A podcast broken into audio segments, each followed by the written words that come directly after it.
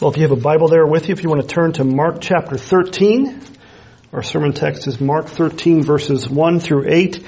And as, as is our custom, I'll ask that you stand for the reading of God's Word this morning.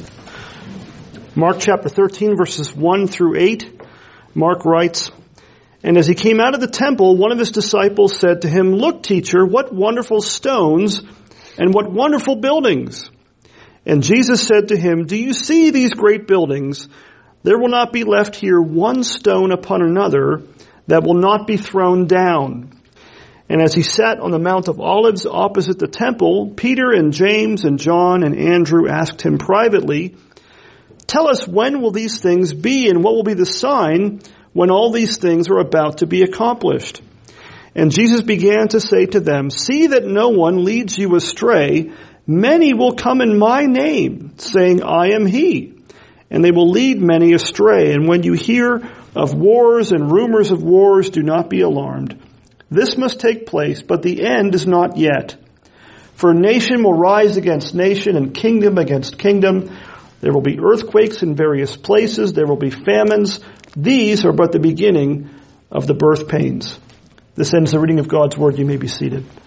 Grass withers and the flowers fade, but the word of our God stands forever. Let's uh, go to him again and ask his blessing upon his word to us that we might have understanding and know these things uh, rightly. Heavenly Father, thank you again for your word. We thank you that you have given this to us to be a light to our feet, a lamp to our path, and we we really need you to teach us any part of your word. We cannot on our own understand uh, one speck of your word rightly, and we know when we come to passages such as this that that's even more obviously the case. So we pray that you would be pleased to work in us by your Spirit. Teach us, give us eyes to see and ears to hear great things from your word. Instruct us in how we should believe, strengthen our faith, and give us grace to know how better to walk according to your will, for it's in Christ's name we pray. Amen. Well, uh, Mark chapter 13, if you've been reading along as we've gone through the book, these last 12 chapters, uh, you might know already that Mark 13, the, it's called the Olivet Discourse uh, very often, is the longest section of, of teaching, the teaching of Christ in the entire Gospel of Mark. You know, if you've, if you've been following along, you've noticed that we've said it, we said it a number of times. Mark is a gospel of action. You know, Mark, Mark, uh, focuses on what Jesus does, much more than, than he does on what Jesus says. Not that he discounts the importance of Christ's teachings and whatnot, but he, you know, Matthew and John and Luke, they give these large blocks of Jesus' teachings. Know, if you have a red letter Bible, the other three gospels have lots of red in them. When you read Mark, there's not much. Uh, not that I recommend necessarily having the red letters. The whole Bible's God's word, so what does it matter? Um, but anyway, Mark, Mark, it's a lot of action. It's a lot of. Uh, I think we've said in what, 16 chapters, he uses the word immediately over 40 times. He's in a hurry. He wants the, the action to move along. It's the shortest gospel. It's the one that focuses the most on what Jesus does. Uh, and yet here in Mark 13, it's almost like you're, you ever been in the car and you're driving fast and the car in front of you hits the brakes all of a sudden and you weren't ready for it so what do you do? You slam on the brakes and if you have, if you're, if you're a dad, your arm juts out to the person next to you. You know, it's almost like Mark is slamming on the brakes here. And he wants us to stop and really get our attention.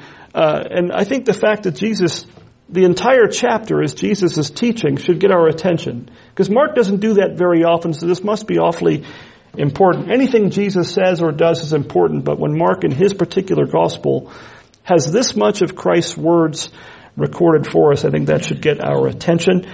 There are parallel passages in, in Matthew's gospel in chapters 24 and 25. Mark, Mark takes one chapter, Jesus basically takes two.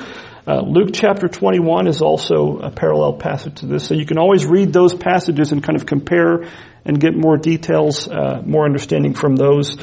Uh, already mentioned this is often called the Olivet Discourse. All that means is the reason they call it that was where was Jesus when he taught it?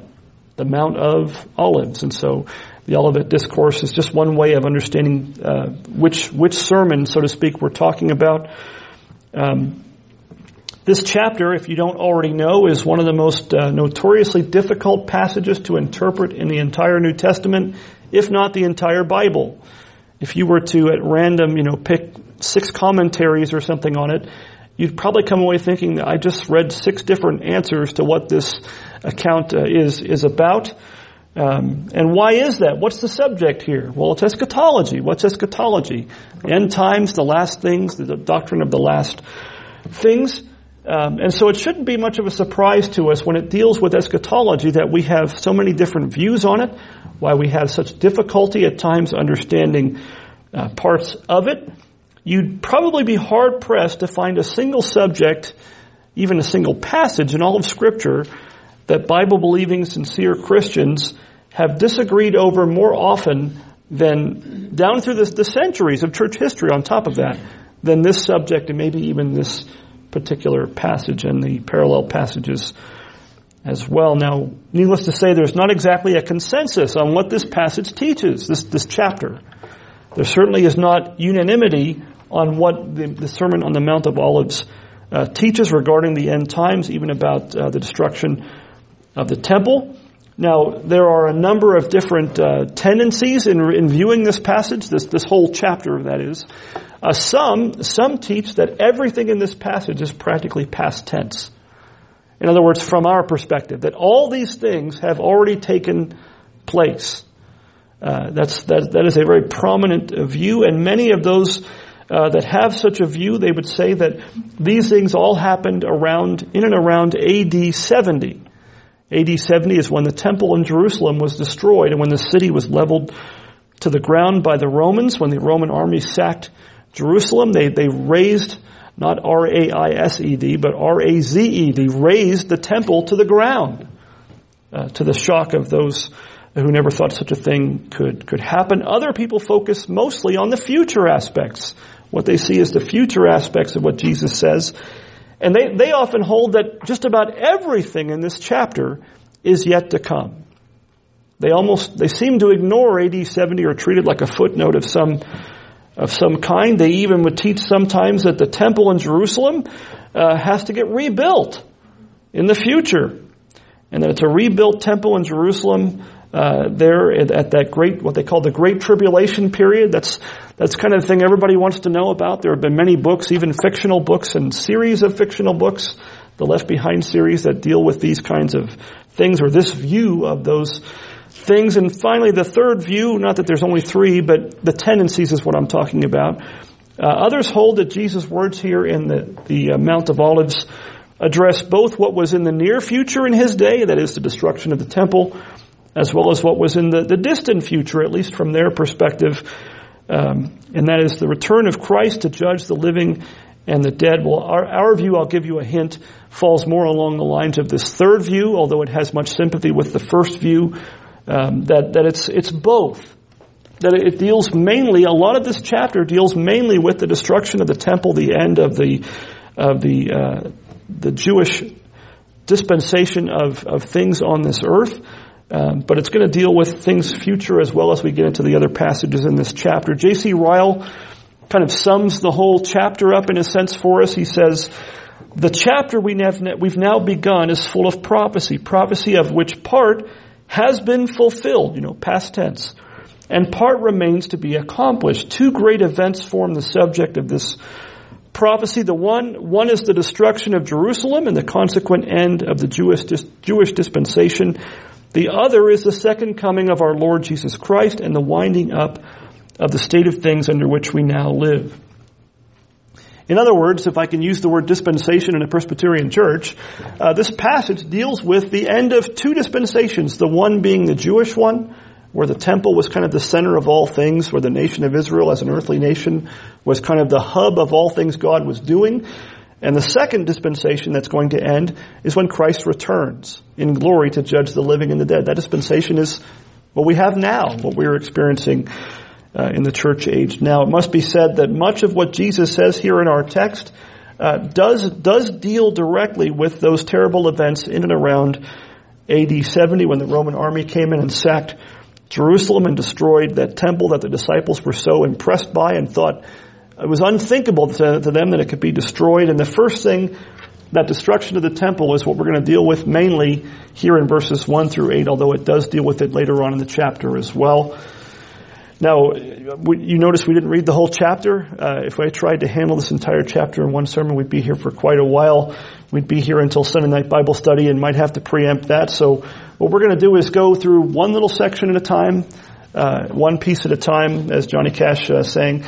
And uh, it didn't cost me a dime, right? We're going to go through each each part of the chapter, one paragraph or so at a time. And uh, the first thing we're going to look at is Jesus' prophecy of the destruction of the temple uh, in Jerusalem, why that is, what the significance of that event uh, was uh, in the history of the church. And so the first thing we're going to look at this morning is the, the prophecy, Jesus' shocking prophecy of the destruction of the temple. What does it say in verse 1? You know, where's he going in verse 1? I don't think it's an accident that Mark puts it this way. He says, uh, you know, they were leaving the temple. As he came out, in the last chapter or so, Jesus was where? In the temple. He spent the better part of the last two chapters teaching in the temple, being questioned by religious leaders, answering their questions, answering their objections. And now he's coming out, verse 1, of the temple, and one of his disciples says to him, Look, teacher, what wonderful stones and what wonderful buildings. Verse 1. Now, you know, it, it's hard for us, it's hard for, maybe it isn't for you, it's hard for me to appreciate and comprehend how, how large the temple complex was how uh, visually it would would have been stunning. It would have been, you know, they're not wrong in a sense to tell Jesus and and ask him, you know, wow, look at this. Just look at this place. Maybe they hadn't been there very very often. Uh, the Bible in John chapter two verse twenty tells us that this temple of Herod, this is the second temple, right? It took 46 years to build. Remember, Jesus says, you know, tear down this temple and in three days I'll raise it up again. And they say, what do they say? They misunderstand him, they take him too literally, and they say, this temple has taken 46 years to build and it wasn't done yet, frankly. And you're going to raise it up in one day? Like, what kind of teacher are you? Is kind of what they were, they thought he was out of his mind. Well, according to one estimate, to give you some idea, some of the stones that were used in the construction of this temple, the temple of Herod, were over 60 feet long and 7 feet high. That's, that's some kind of brick house. That's a, I mean, 60 feet long. Try to, if you're a mechanical, mecha- mechanically minded person, try to picture that in your head. That's one stone. One stone of the wall and of the temple. It would have been, uh, you know, it, it, there's no, there's no doubt as to why the disciples were so impressed. And as they're leaving, they're telling Jesus, it's almost like they missed the point of what he said in the previous chapters. They're still looking at the temple and saying, wow, look at this. When just in the previous chapter, what did Jesus say? This is supposed to be a house of prayer and you've turned it into a den of robbers. Jesus was not happy with what was going on in the temple.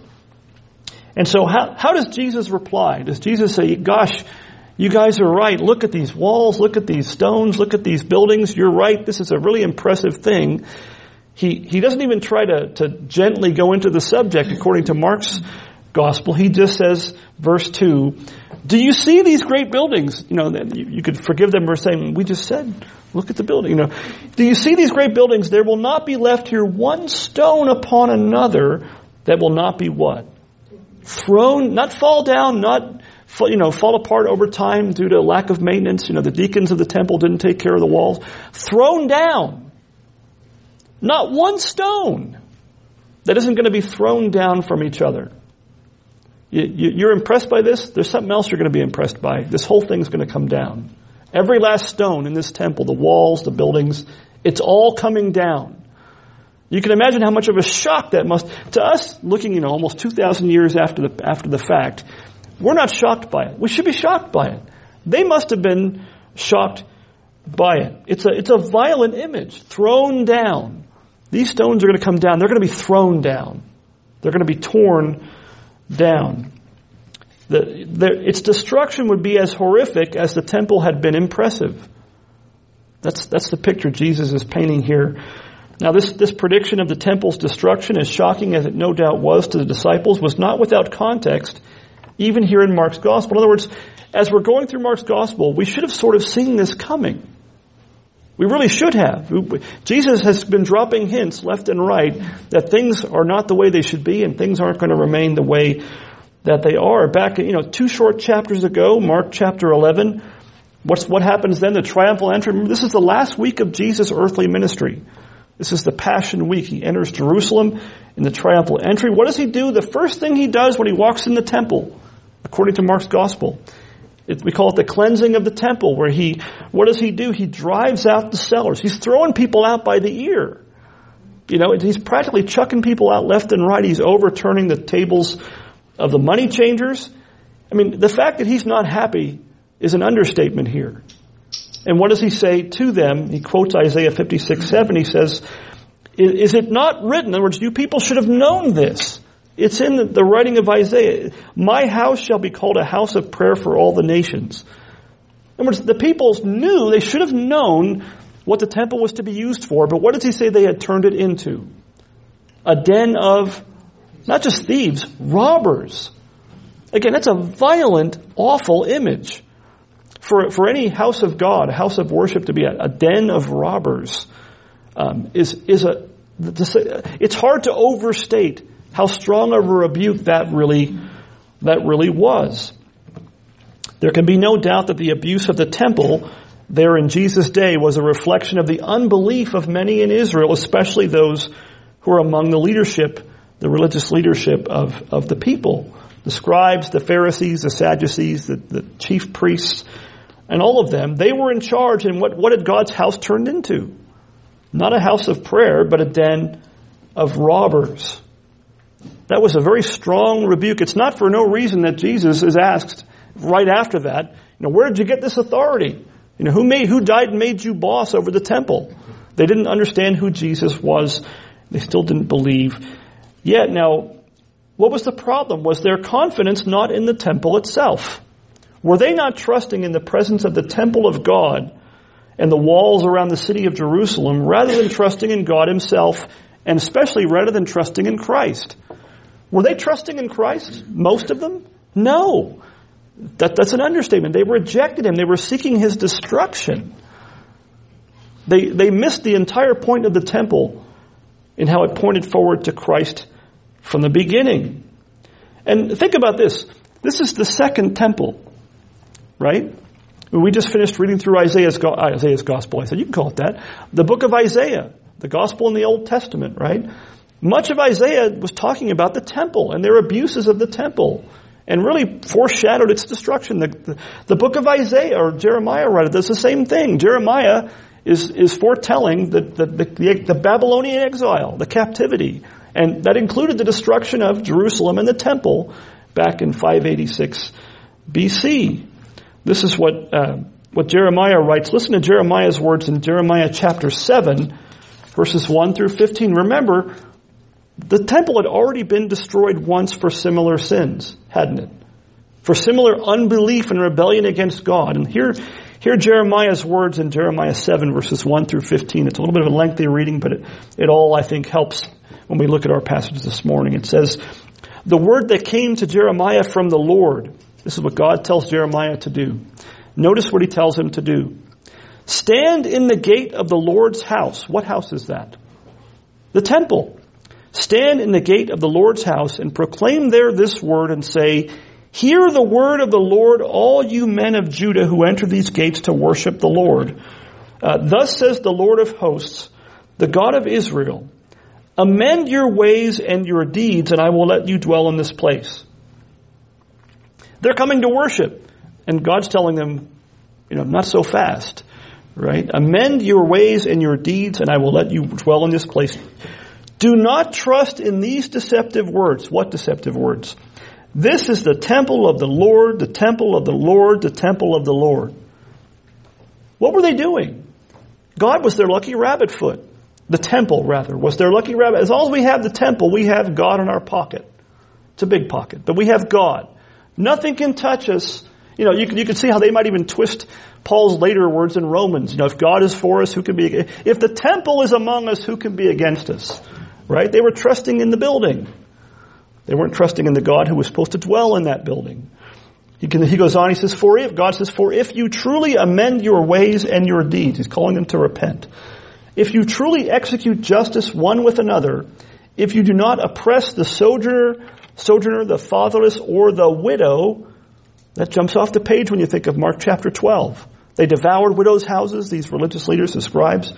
or shed innocent blood in this place, and if you do not go after other gods to your own harm, then I will let you dwell in this place in the land that I gave of old to your fathers forever. Behold, you trust in deceptive words to no avail. What words? This is the temple of the Lord, the temple of the Lord, right? Will you steal, murder, commit adultery, swear falsely, make offerings to Baal, and go after other gods that you have not known, and then come and stand before me in this house, which is called by what? My name, and say, we are delivered, only to go on doing all these abominations. Has this house, which is called by my name, there it is again, has this house, which is called by my name, here it is, become a den of robbers in your eyes? Jesus' words in Mark, in, in, in earlier in Mark chapter 11, were from Jeremiah 7. And not without reason. It says, Behold, my, I myself have seen it, declares the Lord. Go now to my place that was in Shiloh, where I made my name dwell at first and see what I did to it because of the evil of my people Israel. And now, because you have done all these things, declares the Lord, and when I spoke to you persistently, you did not listen. And when I called you, you did not answer. Therefore, I will do to the house that is called by my name and in which you trust, and to the place that I gave to you and to your fathers, as I did to Shiloh, and I will cast you out of my sight as I cast out all your kinsmen, all the offspring of Ephraim. That's the northern tribe. He's saying they went into exile, and you guys, this is probably what happened. The northern tribes got taken into exile with it by Assyria, right? Well, Judah still had Jerusalem. Judah still had the temple, and they said, "Ah, look at those, look at Ephraim. They're getting what's coming to them, but because they they worshipped in their own temple, their own, their own place. We've got the temple. We're fine. It's all good. Make the temple great again. You know, they're wearing, they're wearing their red hats. They're saying, we're, we're good to go because we've got the temple. And what does, what does Jeremiah say? What does God say through Jeremiah? Not so fast. You've got yours coming too. They, they worshiped idols. What are you doing? You're offering things to Baal. You're committing, you know, what does he say? You know, theft, adultery, murder, swearing falsely, making offerings to Baal, going after other gods and then you want to come back to my house. And you want to worship like, hey, we're doing, we're checking that box, God. We're checking that box in your box, in the temple. Long as we do that, whatever we do outside of these walls doesn't matter. Nobody does that today, right? Of course not, right? And what does he say? In other words, he's saying, this house is going to get destroyed. God says over and over again, I lost kind of how many times he says it. This house, which is what? Called by my name this house again, which is called by my name. Then he talks about Shiloh. He says, remember Shiloh? I judged my people before about a place that was called by my name that they had abused, that they had twisted around and committed wickedness. Now, were the Jews in Jesus' day not doing the same thing? And was Jesus not rebuking them for the same thing? Were they not essentially saying, even though Rome was controlling them at the time, and Rome was, you know, their, their neck was under the boot of Rome, they were saying the temple of the Lord, the temple of the Lord, the temple of the Lord. And Jesus is trying to remind them, and think about that, when he rebuked them about the den of, the den of robbers, if they knew their, their book of Jeremiah, the scroll of Jeremiah, that would have stung. He would have been like, you know, this temple that you guys have your trust in, it's come down before. It's, it, God has judged this place before. Uh, and he'll do it again. That's what we see here in Mark chapter 13. Now, no doubt their rejection of Christ in the Gospel of Mark makes their unbelief even more pronounced and obvious. Uh, they had not only abused and desecrated the temple of the Lord, but they abused, rejected, and sought to destroy the very one whom the temple, the priesthood, the Levitical sacrificial system, all of that was supposed to point forward to Christ himself. I mean, you know, it's easy to look at them and say, oh, they revered the temple. Well, they, they revered the building. They didn't revere what it, what it was pointing. What was the purpose of the temple? What was all the, what was the purpose for all the confusion when Jesus said, tear down this temple and in three days I'll raise it up again? Remember what he said he was talking about? But he spoke about his body. Who, who is the main point of the temple to begin with? Jesus. What was the temple? The temple was the place where sinful man could meet safely with a holy God. Was the place of sacrifice for sin. Was a place where there was a where there were high priests that interceded for the for the for, the, for sinners. It was it was that was it was a place where God could dwell with man, and man could approach and worship God safely because of the, the atoning sacrifice. Now those, what does Hebrews say? The blood of bulls and goats did what? Did it ever take away sins? No. Those, those, I mean, God, all through the Old Testament, it seems like He constantly has to say, do I take pleasure in the, you know, bulls and goats? Do, do, am I hungry? Does, does God need food? Is that why I'm having you guys kill all these animals and, and have the smoke rise up and all this? No. Those sacrifices were meant for one thing. To point forward to the Lamb of God, as John the Baptist said, who takes away the sins of the world. They missed the point of the temple. They missed the point of the, of the priesthood. They missed the point of the entire sacrificial system. It all pointed forward to Christ, whom they rejected by and large. So they missed the entire point uh, of not just the temple itself, but of the one that was standing before them at the same time. As the fulfillment of the prophecy of Christ in our passage here this morning, there has been a lot written. I won't try to recount all of that for you here this morning. We have uh, the secular account of this written by a man you may have heard of named Josephus. If you ever get a chance to read his works, uh, it is a secular history of sorts that tells of the destruction of the temple.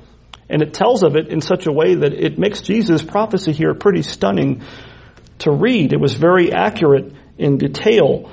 Uh, William Hendriksen, uh, commentator, summarizes these events briefly for us. He says, as to the fulfillment when the Jews rebelled against the Romans, uh, Jerusalem was taken by Titus, son of the emperor Vespasian. Uh, the temple was destroyed. It was believed, it is believed that more than a million Jews who had crowded into the city perished. As a political unit, Israel ceased to exist. As a nation specially favored by the Lord, it had reached the end of the road even long before the beginning of the Jewish war. Now, the, the event of AD 70, uh, I don't think we can begin to comprehend and appreciate the, the magnitude of what happened and what it was a signal of. You know, when you think of, of, the, of the crucifixion of Christ and the curtain that was torn in the temple from top to bottom, what, what was that a hint of? That was a hint of things were changing, that, that the way to God had been made through the, the broken flesh, the broken and torn flesh and spilled blood of Christ himself. It was no longer to be, uh, to be accessed through the temple. The temple, as Hebrews says, that whole system was being made obsolete. It was passing away because it had been fulfilled. The whole point of it had been fulfilled. Now, Jesus' words about the temple's destruction, you know, put yourselves, if it's possible, in the disciples' shoes or sandals.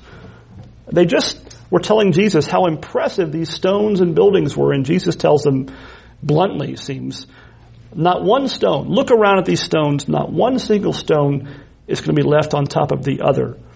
And then what does it say? It says he not only left the temple, he went over to the Mount of Olives, and the ESV says opposite the temple. You know, I, I can't help but think of, of the picture that comes to my mind. Maybe it doesn't come to your mind when you read this. Um, I think of Jonah. Now, Jesus is much better than Jonah. Jonah was a rebellious prophet, right? But remember what Jonah did when he finally gave up and you know finally did God's will and preached preached the message of destruction, and God caused repentance in Nineveh. And Jonah was so happy that God used him to evangelize the Assyrians. No, right? Jonah was mad. Jonah was like, no. So what does Jonah do? Jonah goes up on a hill, sits under a plant, a gourd. I don't know how big this gourd must have been that it gave him shade. Broke out the popcorn. What was he hoping for? He wanted to see fire from heaven rain down on Nineveh. Even though he, he says to God, he knew God was going to show mercy. It's why he didn't want to go. If he thought that God was going to rain down fire on Jerusalem, on Jerusalem, on, on Nineveh, he would have gone with, I mean, he would have gone with bells on. He would have been on the first boat to Nineveh. The reason he didn't want to go was because he knew that God was a God who showed mercy. And somehow deep in his bones, as much as he hated Nineveh, he knew God was going to turn them, was going to give, grant them repentance. But what did he do? He went up on a hill, sat down opposite Nineveh. He wanted to see the show. He wanted to see the fire. He was hoping to see God change his mind again. And what happened? God didn't judge Nineveh. God judged the plant that was giving him shade. And it made him angry. Well, here you see Jesus, the anti-Jonah, sitting opposite the temple on the Mount of Olives. I think it's a picture of judgment. He, he, he leaves the temple, he sits down opposite and facing it. It's a picture of, of getting out before the place is brought, is brought down. And so what do they do? His disciples start coming to him one after the other privately and saying, you know, they want to know what, what happened. Look at verses 3 through 8. The signs of the end is what Jesus tells us here. It says, And as he sat on the Mount of Olives, verse 3, opposite the temple, uh, Peter and James and John and Andrew asked him privately, Tell us, when will these things be and what will be the sign when all these things are about to be accomplished? And Jesus began to say to them, See that no one leads you astray. Many will come in my name saying, I am he, and they will lead many astray. And when you hear of wars and rumors of wars, do not be alarmed. This must take place, but the end is not yet. For nation will rise against nation, kingdom against kingdom. There will be earthquakes in various places. There will be famines. These are what? They are but the beginning of birth pains or the beginning of sorrows. Now it seems striking that Jesus' disciples, at least to me it seems striking, they don't seem to object that the, of the, about the idea that the temple might be destroyed. Maybe, maybe that objection is somehow implied in their questions. You know, how can this be? They ask when. They ask when these things are going to take place. They ask what sign would accompany this thing happening? How are they supposed to know when it would happen? And what's the first thing that Jesus tells them in response? It may seem strange to us. He says, he tells them not to be led astray. Verse 5. And he gives the reason for that. In verse 6, he says, many, not a few, not one or two, many will come in my name, saying, I am he. And they will lead many astray. In other words, some would even come forward and say they were the Christ. You know, the, the idea of a crucified Christ uh, they couldn't, many couldn't fathom. And so after Jesus dies and, and, and rises from the grave on the third day, many were going to come after him and say, I am he. Those things happened. People still tried to pull the wool over people's eyes and claim to be the Messiah, tried to come in a military fashion and rise up, uh, raise up a rebellion against, against the Romans. Many would come in his name. And what does he say? That they will lead many astray. As sad as it is to hear that. False prophets have always been around. They've always abounded. There's always been, same word, many. Uh, not just in the Old Testament, but in Jesus' day and in our day as well. How many, how many of them lead people astray? Think about this. What's the subject we're dealing with?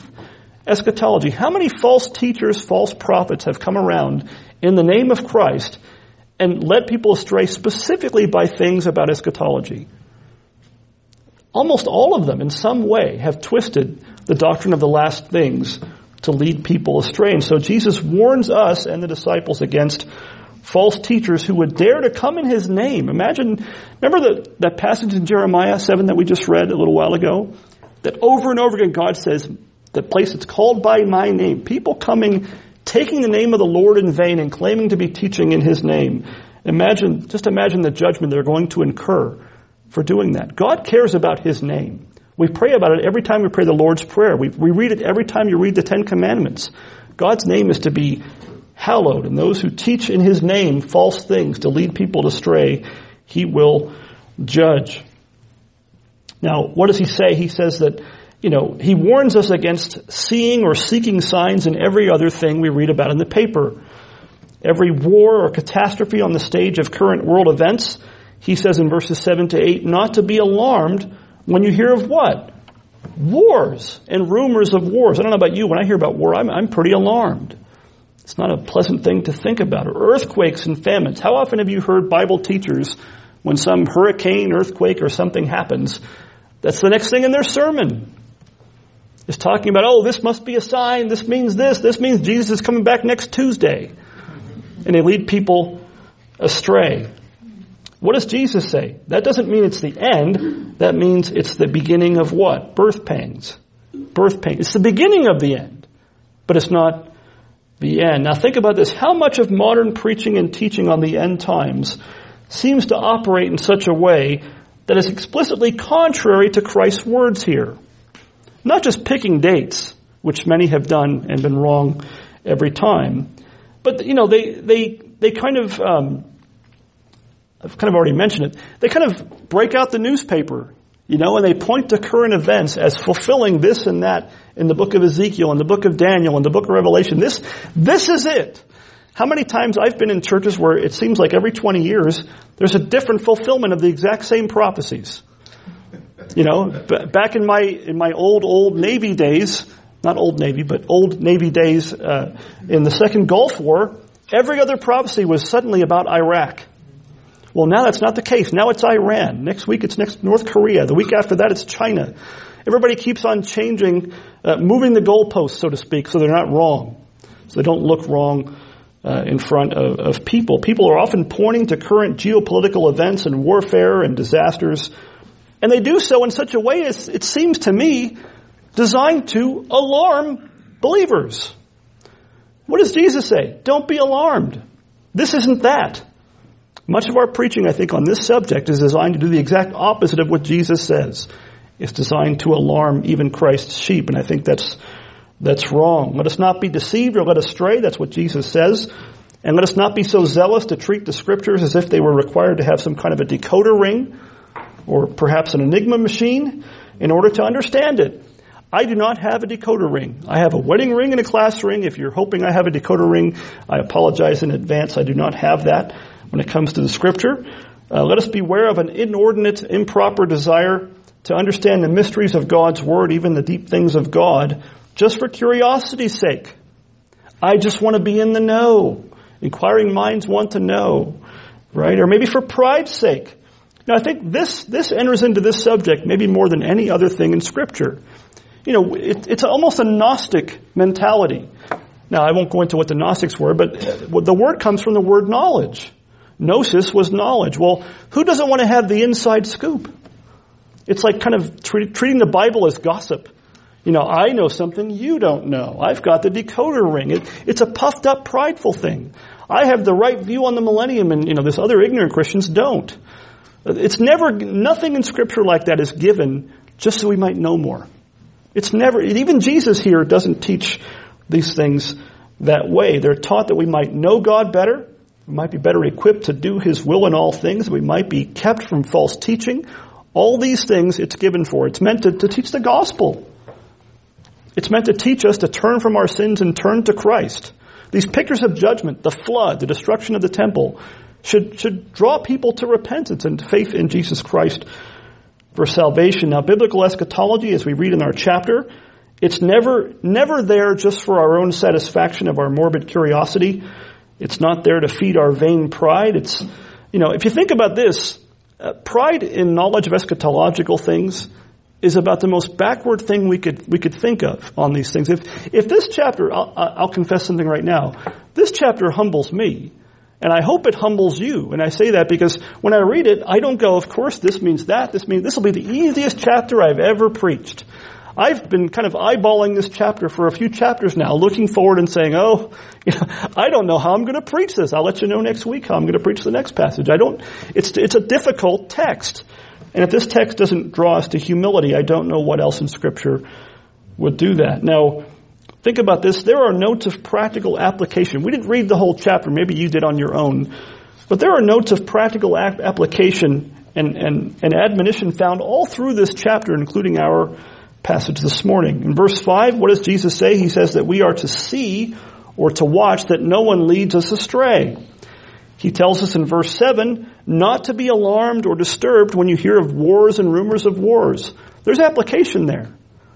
Right? He wants to settle us in our faith. Verse 9, he tells the disciples, it's the same word as used for see in the previous passage, to be on your guard, literally to see or to watch regarding the persecution and trials they were going to endure for his name's sake. Watch out. This is what's coming, he tells them, right? He calls his people, the disciples and us, to endure to the end, verse 13. Then in the last part of the chapter, verses 32 to 37, three different times he tells them and us to keep or to stay awake. And there's an application for a sermon if I ever heard one, right?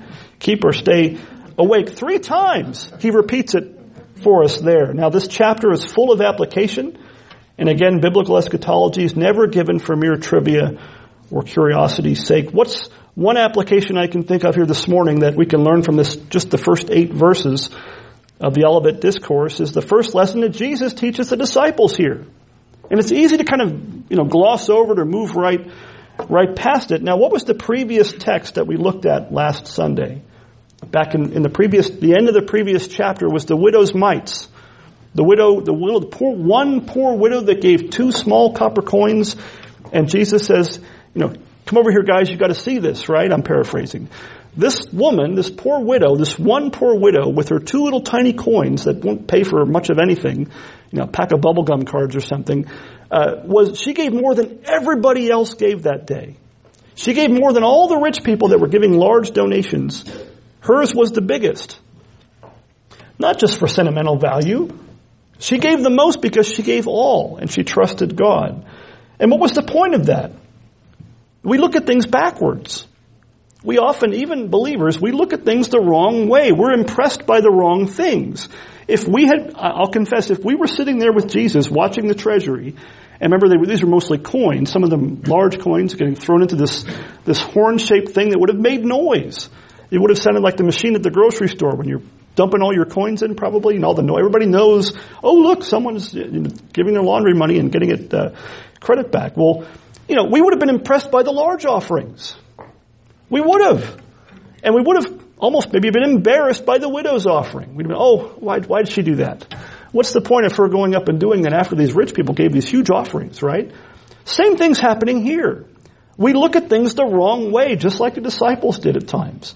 They were impressed by the large buildings and the great stones, and they even wanted to tell Jesus, look at this place. This is amazing. And Jesus says, yeah, this, this whole thing is going to be gone soon. It's going to get torn down. It's going to have served its purpose. God looks upon the heart. 1 Samuel 16, 7. Disciples were awed by the temple, the great stones, and the buildings, just like we would have been. And our Lord, what did He do? He corrected their perspective, didn't He? In both cases, the widow's mites and the temple itself, He says there won't be one stone left upon another that won't be thrown down. Now, J.C. Ryle makes the following observation. He says, let us learn from this solemn saying that the true glory of a church does not consist in its buildings for public worship, but in the faith and godliness of its members. You know, we're a small church. I don't know if you knew that. We're a pretty small church. Uh, we're smaller today. We're, we're, you know, people are sick, people are out traveling, and it's easy to look at that and go, well, is God even doing anything here today? We have 10 people. You know, we're probably all discouraged when it's, when it's low attendance or something. When, when Sunday when people are sick, um, and we, we're tempted to think the wrong way. Well, God must not be doing anything here. If he were all the numbers, we look at the numbers, all the numbers would be so much more impressive and, and dramatic. And think about this. I don't know if you've looked around in, in uh, current events in, in, in Europe, but you don't have to look much further than the old church buildings in much of Europe, the cathedrals, these large buildings where the gospel used to be faithfully preached from every Lord's day, and they were filled with people. I mentioned this, uh, I forget, a few weeks ago, talking about the miracle of Dunkirk. Millions of people streamed into those churches and prayed, right? Look at those churches now, the buildings. They're empty. Some of them are being turned into mosques. I mean, it, it couldn't get much worse. They're museums. They're museum pieces. You might go on a, maybe some of you have gone on tours in Europe and you've taken pictures and you go, wow, look at these church buildings. We meet in a dump and look at this place. I would have the same reaction. Nobody, you know, people visit this church, they don't walk in and go, wow, what a, look, look at these beautiful stones. Look at these great buildings. They say, what is this building normally used for? Why are these odd decorations on the wall that don't scream church? You know, uh, that, that kind of a thing. Well, those churches in Europe, they're empty. They're empty. They stand vacant, and those buildings bear a sad witness to the, the departure of the gospel left long before the people departed in those churches. Nothing wrong with having a nice church building. One day in God's providence, maybe someday we'll have our own building. If you're going to dream, dream big, right? Uh, you know, but better to meet out in the field or in a catacomb or a rented hall such as this place where the gospel is really believed and preached than to meet in the most, most glorious building that you can imagine where the glory of the gospel is absent. We look at the wrong things. We are impressed by the wrong things. How often do churches pride themselves on the numbers? Numbers matter, don't get me wrong, but numbers don't tell the whole story. The widow's mite should tell us that. Churches pride themselves on numbers, on buildings, on facilities, on worldly assets, And they judge their effectiveness, their usefulness to the Lord based upon those things. How often do we see those things as signs that all is well? And that God must be very happy with us. We're doing well in God's sight. On the other side of the coin, how often do we see the absence of those things? And, the, and, you know, or the presence of difficulties in our ministry and our lives, and we think somehow that there must be something wrong. There must be something wrong. The Lord must be displeased. He couldn't possibly be using us. And you read the scriptures, God used people and sent lots of persecutions and hardships their way. And it wasn't a sign that God was displeased with them or that He wasn't going to use them in some way. Let us thank the Lord for the blessings that He does bestow upon us, both as families and as a church family. But let us never place our confidence in those things or in the worldly things such as buildings, budgets, assets, or even our programs. Uh, let us be mindful of Ryle's words that the glory and usefulness of the church uh, is, is not found in those things, but it's found in, what does he say, the faith and godliness of its members. We need to take the lesson of the destruction of the temple to heart and see things how God views things and how God, uh, we, that we might be impressed by the right things and not, not the wrong things and have a worldly mindset with those things. Let's, let's pray. Heavenly Father, we give you praise that your word is so precise, that it is inspired, it is given by inspiration of the Holy Spirit, and by, by your inspiration, it is uh, true in every respect, whether it tells us of Methuselah being 969 years old, and all those things that we sometimes scratch our head at, or a worldwide flood, or even the destruction of the temple, as Jesus so accurately predicted it years and years, decades before it came to pass. We give you praise that whatever you say is true, and let God be true and every man a liar, that there is never a time in your scripture where your word leads us astray, both in historical things as well as mainly spiritual things, the way of knowing salvation uh, through faith in Christ your Son.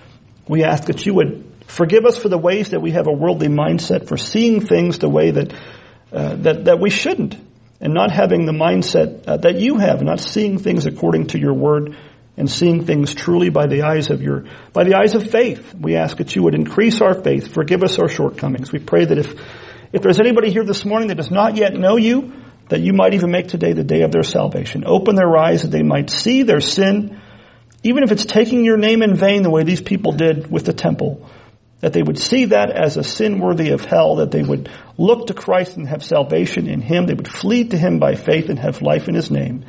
We pray that you be pleased and glorified by, by this church and, and our sister churches in this town, that you would keep us from idolatry, keep us from uh, faith in worldly things such as buildings and whatnot, and give us grace to be used by you, proclaim the gospel of your Son, in whose name we pray.